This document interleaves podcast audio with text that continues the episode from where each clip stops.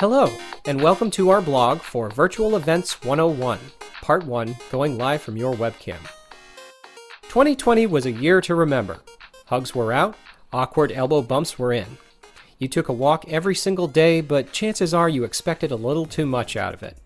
And for better or for worse, you spent a lot of time in front of a webcam. In that time, you saw some things living rooms, kitchens, maybe a basement or two, and some of it was downright distracting. Weird shadows, busy backgrounds, unfortunate camera angles. For daily stand ups and other internal meetings, that's all well and good.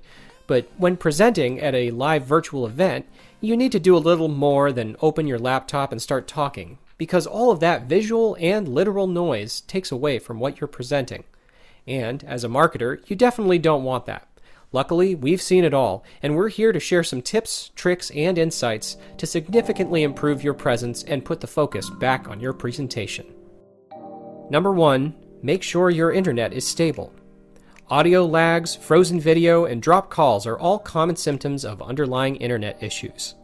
Webcams and live streaming platforms are optimized for continuous streaming, which means that if your internet connection dips, your picture and audio quality will too. Here are a few tips to ensure that you're ahead of any potential problems. Connect your computer to your modem via Ethernet cable. This will give you the most bandwidth possible. If you're on Wi Fi, move your modem closer to your computer. At the very least, make sure there is a line of sight between your modem and computer. Wi Fi signal can get lost behind insulated walls and studs. Close as many apps as possible, especially upload heavy ones for file sharing or video chatting. Have others on your network minimize their Wi Fi use. That means no uploading.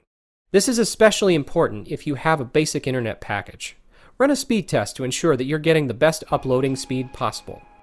If you can't use Ethernet or your modem can't be moved, try a Wi Fi signal booster. Number 2. Use lighting to your advantage. You don't need a full light kit to look great on a webcam, but a little thought about light sources can go a long way.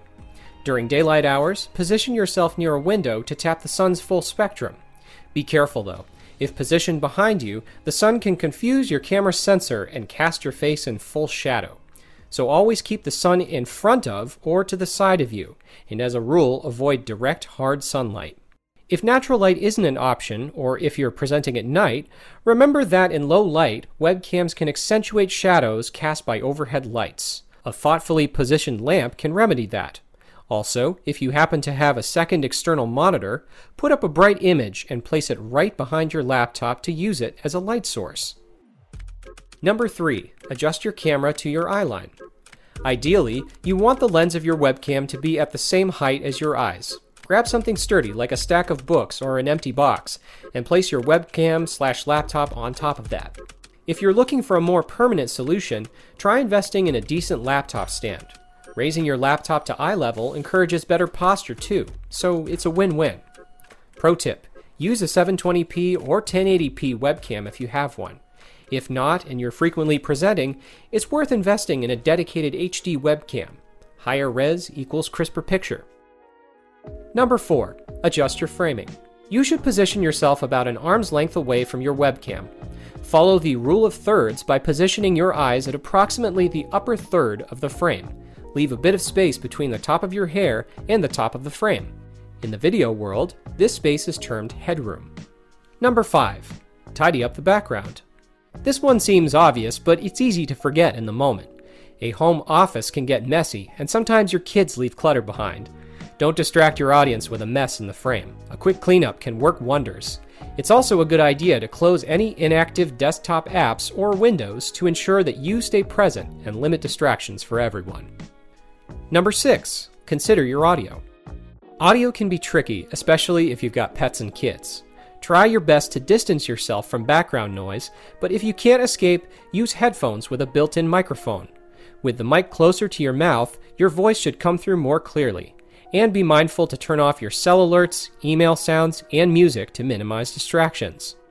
Ultimately, the content of your presentation is what matters most, and everything else is just noise. But that noise, literal and figurative, can be especially distracting for remote audiences. To ensure your audience connects with your message, do what you can to quiet that noise. It could be the difference between just another webinar and memorable, shareable live content that helps propel your business. If you're looking to take your virtual events and webinars to the next level, fill out the form below to schedule a free strategy call with our team or reach out directly at virtualevents at matternow.com.